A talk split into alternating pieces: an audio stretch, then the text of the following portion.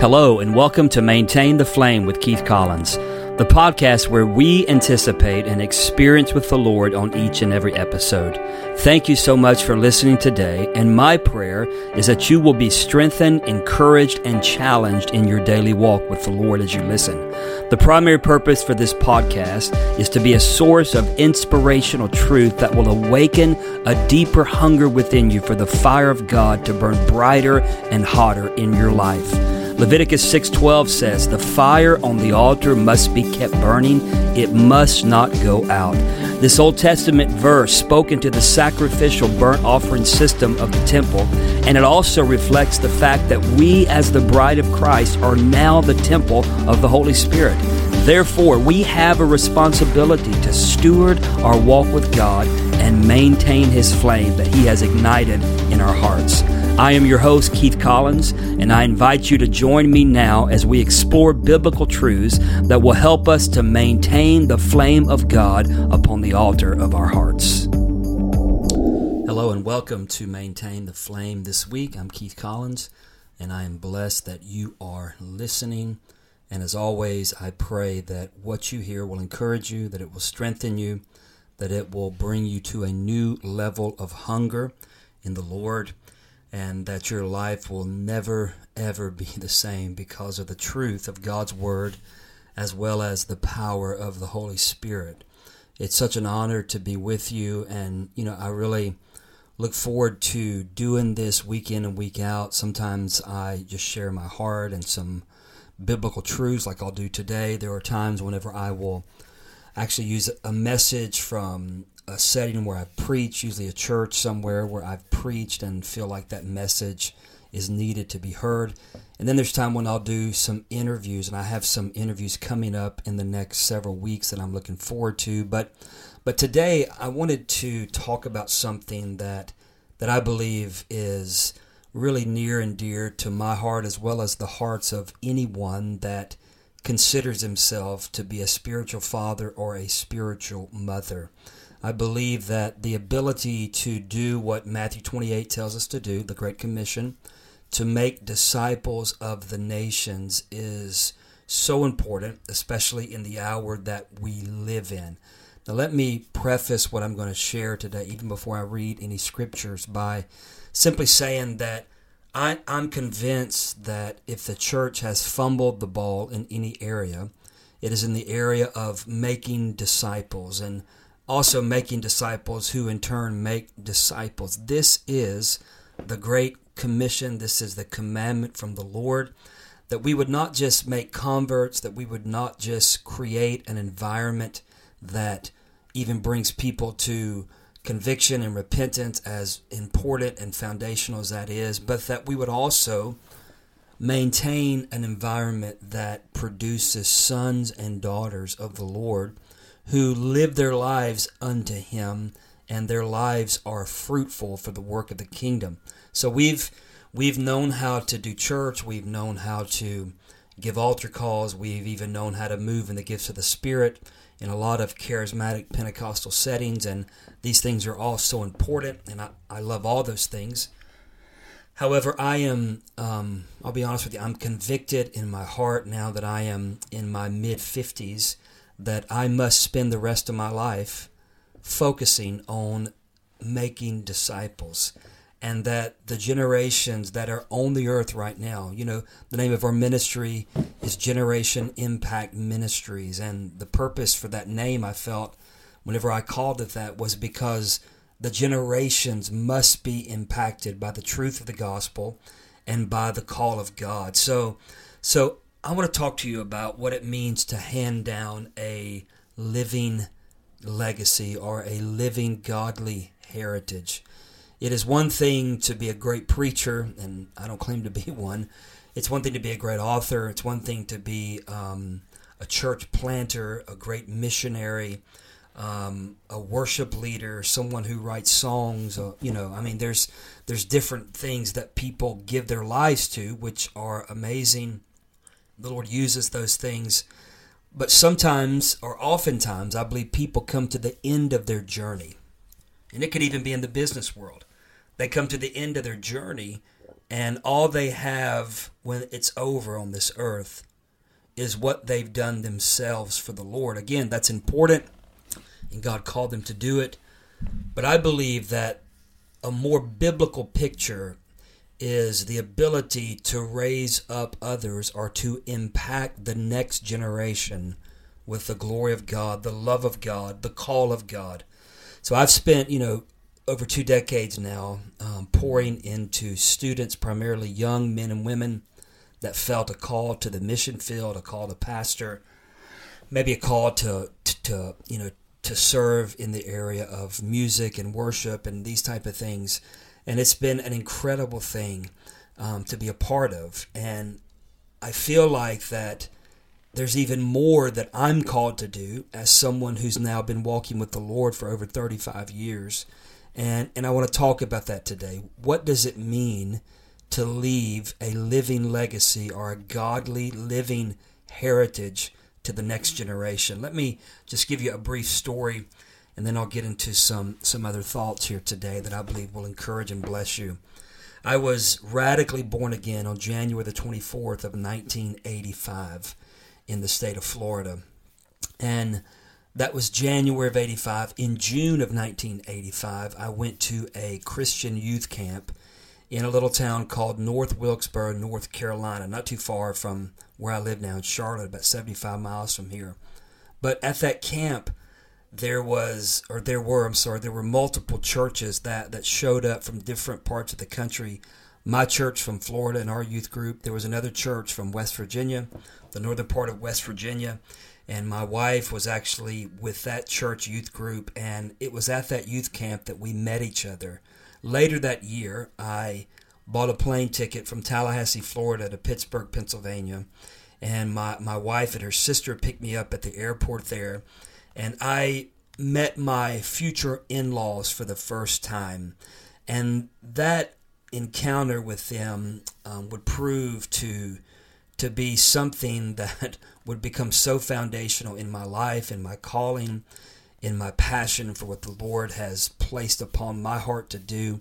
And over the years, as I was with them, we actually moved to the town they lived in. I actually helped serve in the church that they planted and worked with the youth and then also became like an associate pastor type person, co pastor with my, my brother in law, who was also foundational in my life. But my wife's parents really poured into me what it meant to know Jesus.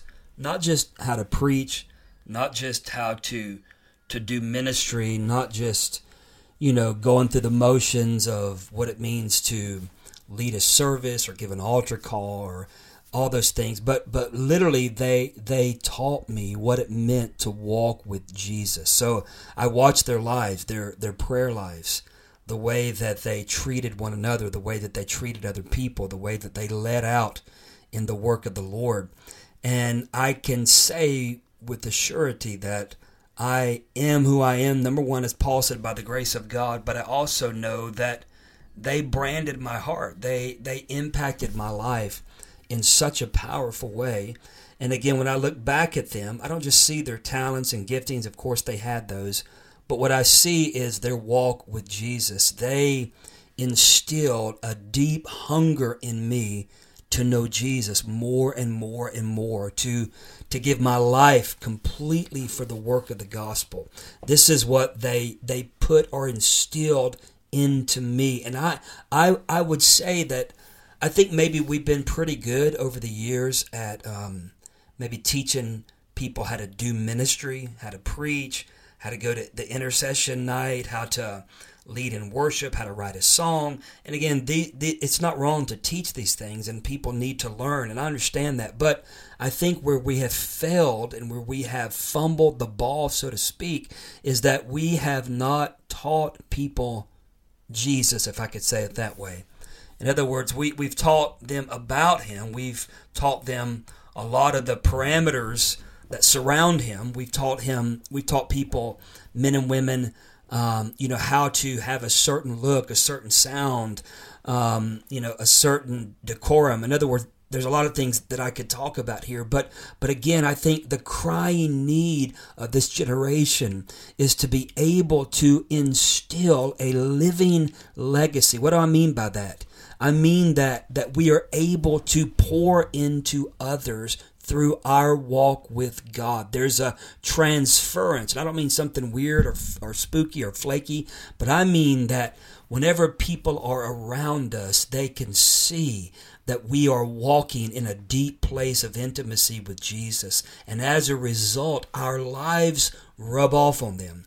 We don't just tell them, hey, this is the, the seven steps to an effective prayer life. We don't just say, hey, read this book, you know, go read E.M. Bounds or go read, um, you know, diff, um, um, different ones that that wrote about prayer, John Hyde's life, and, and all these, these books are, are, valuable, and I've read them, you know, many, many times. Norman Grubb on prevailing prayer, and all these great, great books, these great works on prayer and the life of prayer warriors. But listen, I can tell people to read that, and I've done that. I've, I've actually taught on a college level um, on the subject of prayer and intercession, and I've, I've, I've dealt with different points of prayer, different types of prayer, um, penitential prayers, you know, prayers of um, warfare prayers, intercession prayer. I mean, all these types of things. And I've I've encouraged people to read um, books about prayer warriors and about the subject of prayer, and and I, I'm all about that. But listen, as great as that is, I don't believe there's anything greater than to actually take people into your prayer life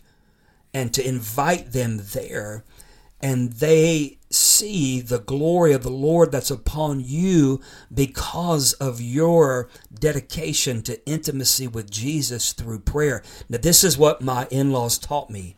Um, JB and Arliss Merle. They they taught me what it meant to walk with Jesus, not just to walk around Him, not just to um, allow Him to be present, but they taught me what it meant to actually if I could say it this way, take his hand and walk with him through a life of intimacy, through a life of prayer.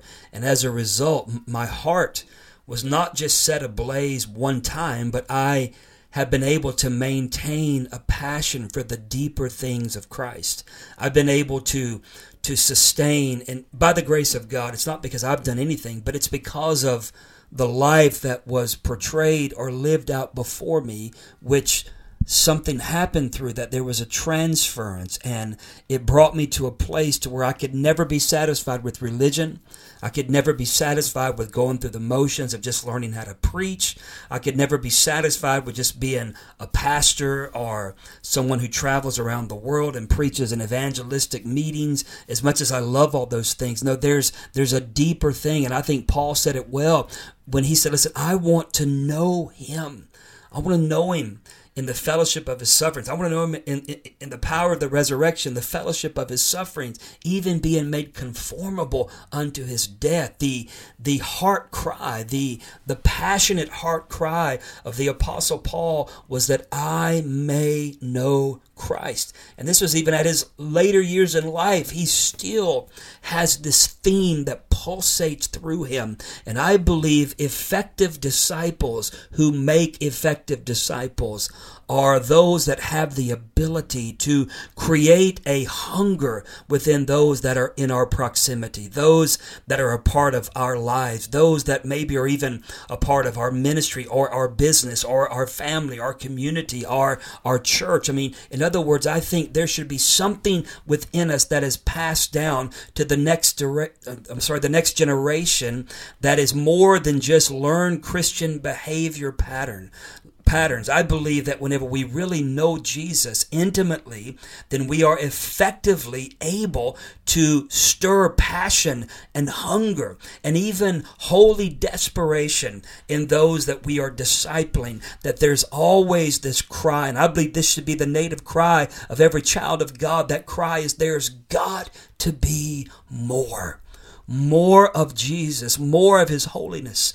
more of His mercy, more of His justice, more of His power, more of His healing. I mean, there's got to be more of Him. There is no end to who He is. And whenever we effectively instill into the next generation a walk with God, an intimate divine union with the King of Kings, then we awaken hunger within them. There's that old saying that fire begets fire, and I believe that.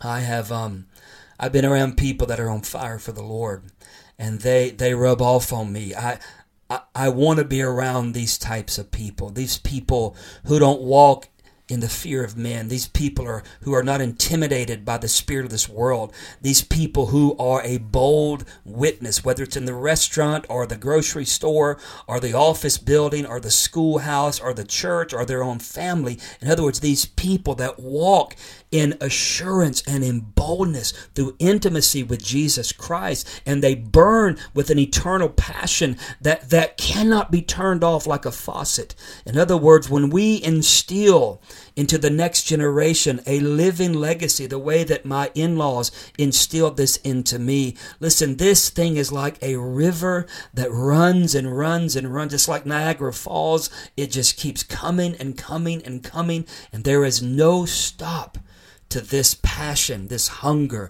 this thirst for more of Jesus. Friend, this is this is the need for the next generation. We can teach people how to plant churches.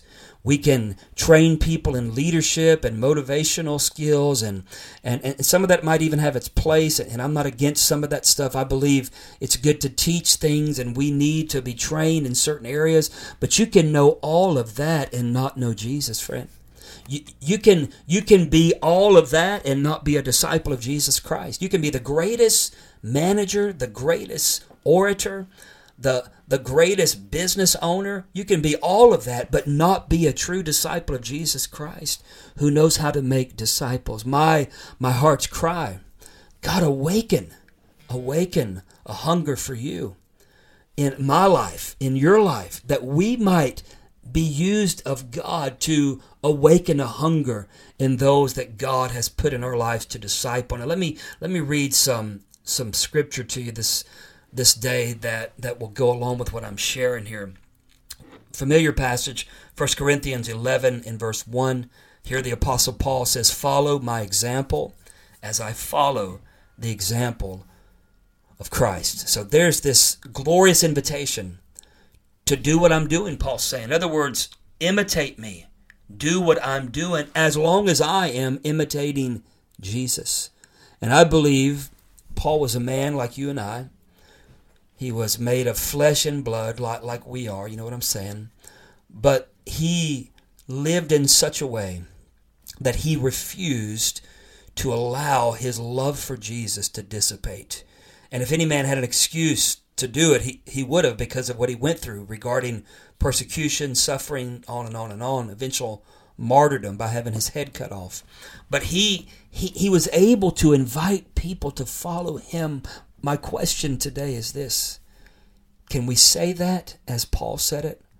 Can we ask people to follow us because we're following Jesus? I'm not talking about follow me to another homiletics class that you can learn to teach, you can learn to do expository or topical speaking. And those have their place. I've, I've taught on these classes. But but listen, I can teach people to do these things. I can teach people how to study the Bible. I can show them proper biblical hermeneutics and how to exegete scripture and and there's clear need for that and I'm not against believe me I'm I've lived a lot of my life with those things in view and with those things kind of being a part of my really daily weekly life as a as a professor in a Bible college. But I can do all those things and I can train people in all those areas, but never really lead them to an intimate experience with Jesus. You see, my, my great passion God, use my life, use my calling, not to build a name or a ministry for myself, but Lord, use my life to awaken others, to awaken disciples. What do I mean? Those that are willing to lay their lives down for the gospel those that are willing to to give of their earthly wealth or substance in order to further the kingdom of God. Those that are willing willing to even go into places that are not safe to preach the gospel. And even as we see the the antichrist tide coming against America like a tsunami right now, those that are willing to stand in the face of evil and call evil evil through an intimate encounter with Jesus Christ. Those that are full of the Holy Spirit, which brings about boldness and passion and power in a generation that mocks God on a continual basis. You see, this generation must know the Jesus of our fathers and our mothers. They, they can't just know what God did. Listen, I was honored and blessed to be a part of the Brownsville revival in Pensacola, Florida. And maybe you've heard different things about what happened there, but from 1995 to 2000, there was a great outpouring after a couple of years of praying and seeking the face of God, that church experienced a divine visitation night after night, night after night. Many people were radically touched. Repentance. Listen, I was on the prayer team, and many nights I would pray for leaders, and they would repent of, of deep hidden sin as they wept and knew they had to make things right with God and with others. I mean, there was a deep work of God. The world showed up there. People from many, many nations were there weekly at one point. And I remember, I can't remember how many translators, but probably maybe a couple of dozen translators some nights, or maybe around that a dozen to a couple of dozen because so many different languages were spoken. And i mean the world showed up there and people would come and they were impacted by the fire the passion the glory and would go back to their churches or their cities or even their nations and would experience a deep work of God. But listen to me. My desire is not to tell this next generation of disciples what God used to do alone. Thank God for what He did. We remember those days. But my friend, if God is still the God of the Brownsville revival from 1995 to 2000 today, then we need to walk in His glory, in His fire, in His love, in His holiness, in His passion today. And we must be a people who are able to instill even greater things than we saw then into others today, where their passion for the things of God would be quickened and awakened in a supernatural way. Can you say to those that you're discipling, and I, I believe everybody should be discipling someone if you've been in the kingdom even a year? Everyone should be, or maybe less. In other words, every one of us should be winning the lost and pouring our lives into them and taking them into our prayer time, taking them into the Word of God, making sure they're connected to a local um, congregation or family of believers that, that love the Word of God and that preach the gospel and that live in holiness and intimacy with the Lord. Every one of us should be a part of that type of dynamic. But can we say right now, follow me as I follow Christ? Or are there areas in our lives where we have backslidden or become cold or maybe lukewarm. You see, I don't want to look back at what I used to be and wish I was there when I'm 90 years old, if the Lord allows me to live that long. But I, I want to burn. I, have got, you know, I'm, I'm my mid 50s, about 53 almost, and, and I've got several years still. But listen, friend, I want to give the rest of my life not just being a preacher, but, but being a disciple maker. I want to pour into others what it means to walk in intimacy with the Lord. Listen to Paul again in 2 Timothy chapter 1, speaking to his spiritual son Timothy. He said, Paul, an apostle of Jesus Christ by the will of God, in keeping with the promise of life that is in Christ Jesus, to Timothy, my dear son, grace, mercy, and peace from God the Father and Christ Jesus our Lord. I thank God, whom I serve as my ancestors did, with a clear conscience as night and day, I constantly remember you in my prayers. Paul deeply loved his spiritual son Timothy. Listen to what he said Recalling your tears, I long to see you so that I may be filled with joy. And then he said, I am reminded of your sincere faith. In other words, your walk with God, which first lived in your grandmother Lois and in your mother Eunice and I am persuaded now lives in you also. For this reason, I remind you to fan the flame, fan into flame the gift of God which is in you through the laying on of my hands. For the Spirit God gave us does not make us timid, but gives us power, love, and self discipline. There's a picture here that we need to see today. And I'm going to close in just a few minutes. Um, this sincere faith, this legacy of intimacy, this legacy of walking with God. that Timothy had in his life was bequeathed to him by his grandmother Lois and by his mother Eunice. Paul is saying, remember their walk with God.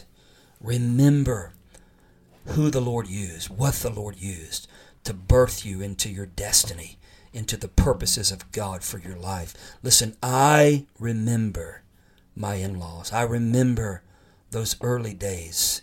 I remember being made alive in Christ, where one day I was in love with this world and the spirit of this age, and the next day my heart was set ablaze for Jesus through a true born again experience. And at that point, God began to bring those that poured their lives into me and made me into a disciple and not just a convert. And I, I just want to repeat, they instilled hunger desperation, thirst for intimacy with Jesus. And I, I have, I'm not going to tell you that every day has been easy. There have been times when I have fought devils on every hand. But I am telling you this, my friend, because of what they were willing to instill into me, because of their paradigm of disciple making, I'm here today burning for Jesus more than ever before. I'm here today with a passion to see revival in the church, awakening in America and the nations. I'm here with a desire. I'll be teaching at a ministry school this coming week in Alabama, pour it into a group of students. Man, my, my heart is pulsating. My heart is burning, not just to teach, but to instill a walk with God into those that will sit in that classroom setting. And that's just one element of disciple making. The greater element is follow me, walk with me as I walk with Jesus. So, this afternoon, um, this evening, maybe where you're at, um, let me just let me just share a few things here that, that I'll close with. Um, number one, the greatest impact that we can have on others is that of knowing God in an intimate way, not just knowing about Him. Listen, I, I have a master's degree have a bachelor's in business, master's in theology, got a, a, an associate's in theology, and I, have studied for several years, and I thank God for all of that. And, and I know a lot about God, and I've learned to to use resources and and you know study aids to to dig deeper into meanings of words and so forth and so on. And and I love that. I've done cultural studies and you know studying the first century and studying wedding customs and all these things and, and, and, Jewish heritage and Jewish I mean I love all these things but listen I can know all about that and not know Jesus. I my heart I'll continue to help in those areas and, and be a, a tool from the Lord but listen my primary focus is that I would instill into others what it means to know God in a personal, intimate way. Number two, we can teach our natural and our spiritual children to do ministry. However,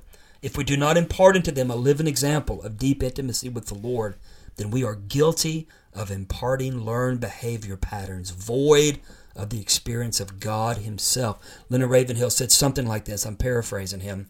Preaching is not a profession, but it's a passion. He might have said, I think the way it went is if preaching becomes a profession and ceases to be a passion, then maybe you should quit preaching. So that's that's that's important, I believe, to hear. Number three, when deep is not calling that to deep, then we easily fall into the trap of doing good works, void of the secret place of intimacy with the Lord. Listen, the reason that we have failed in making disciples is because we've not been disciples. How, how can we take people where, where we're not at ourselves or where we've never been? And you see, by the grace of God, God brought people into my life at an early age. But listen, at this stage in my life, I don't want to just know what happened to me. I want to make sure that I am providing a place of discipleship for all those that God has brought into my life and that I am looking for those that I can disciple. So the deep in you must be calling out to the deep of God to effectively impact the next generation. Just a couple more. Number four. It can become easy to compromise in our devotion life when we learn how to live the outward displays of the Christian life and to do the works of ministry. Ministry success can actually bring about a great deception. There's a lot of very successful churches, successful ministries on the exterior, but on the inside, there's no passion, there's no righteousness, there's no prayer. There's no power. Listen, I I can learn to do production and I can learn excellence. But I'm telling you something, without intimacy with Jesus, all that is is production and excellence. There's a lot of great corporations that have production and excellence, and that's what they do, and they do it well. But can I tell you something? The kingdom of God is much different, my friend. Thank God for production, thank God for excellence, but without intimacy with Jesus Christ, at the end of the day, all we have is a corporate machine where Jesus is utilized to validate what we're doing. We must know Him and not just how to do things for Him or using His name to do things for Him. And number five, I'll close with this. When living as a Christian and or ministry becomes a pattern that is void of deep passion, then it can become stagnant and can lead to frustration and burnout. The only real place of joy and satisfaction is in knowing Jesus personally, and all the activity that surrounds him will never take the place of him. Let me close with this verse and I'm going to pray. Psalm 34 8 Taste and see that the Lord is good. Blessed is the one who takes refuge in him. Father, I thank you, Lord, for truth. I thank you, God, for the keys of your kingdom are always found in intimacy with you. Father, awaken your heart within your people. I pray that those that are hearing this will be branded by fire today. I pray that they would never, ever be the same again. Lord, your kingdom come in their lives, your will be done in their hearts. In Jesus' name, amen and amen. Thank you so much for listening to this podcast today. Listen, I want you to be blessed in the Lord. And my, my prayer week in and week out is God, use this podcast to awaken hunger that the fire of God would be maintained in all of our hearts. So that is my passion. Listen, I ask you to visit our websites, keith-collins.org or also impactgf, impactgf.org. And if you would love to be a support to us as we continue to to take the gospel throughout America, around the world in many different ways. Um, we would appreciate your prayers first of all, but to be a to become a partner with us, either a one-time giver or one of our impact partners, you can go to our website and click on the give or the donate button, and you can share with us what the Lord puts on your heart to give. Thank you so much for being with us today, and I look forward to being back with you next week. God bless. Thank you so much for listening to Maintain the Flame with Keith Collins. I want to ask you to please subscribe, rate, and write a review for this podcast on iTunes, cpnshows.com, or wherever you listen to podcasts. If you hunger for a greater passion for the Lord that will not dim or subside, then please subscribe and listen weekly to episodes that will encourage you in your walk with God. To learn more about my ministry, please go to keith-collins.org or impactgf.org.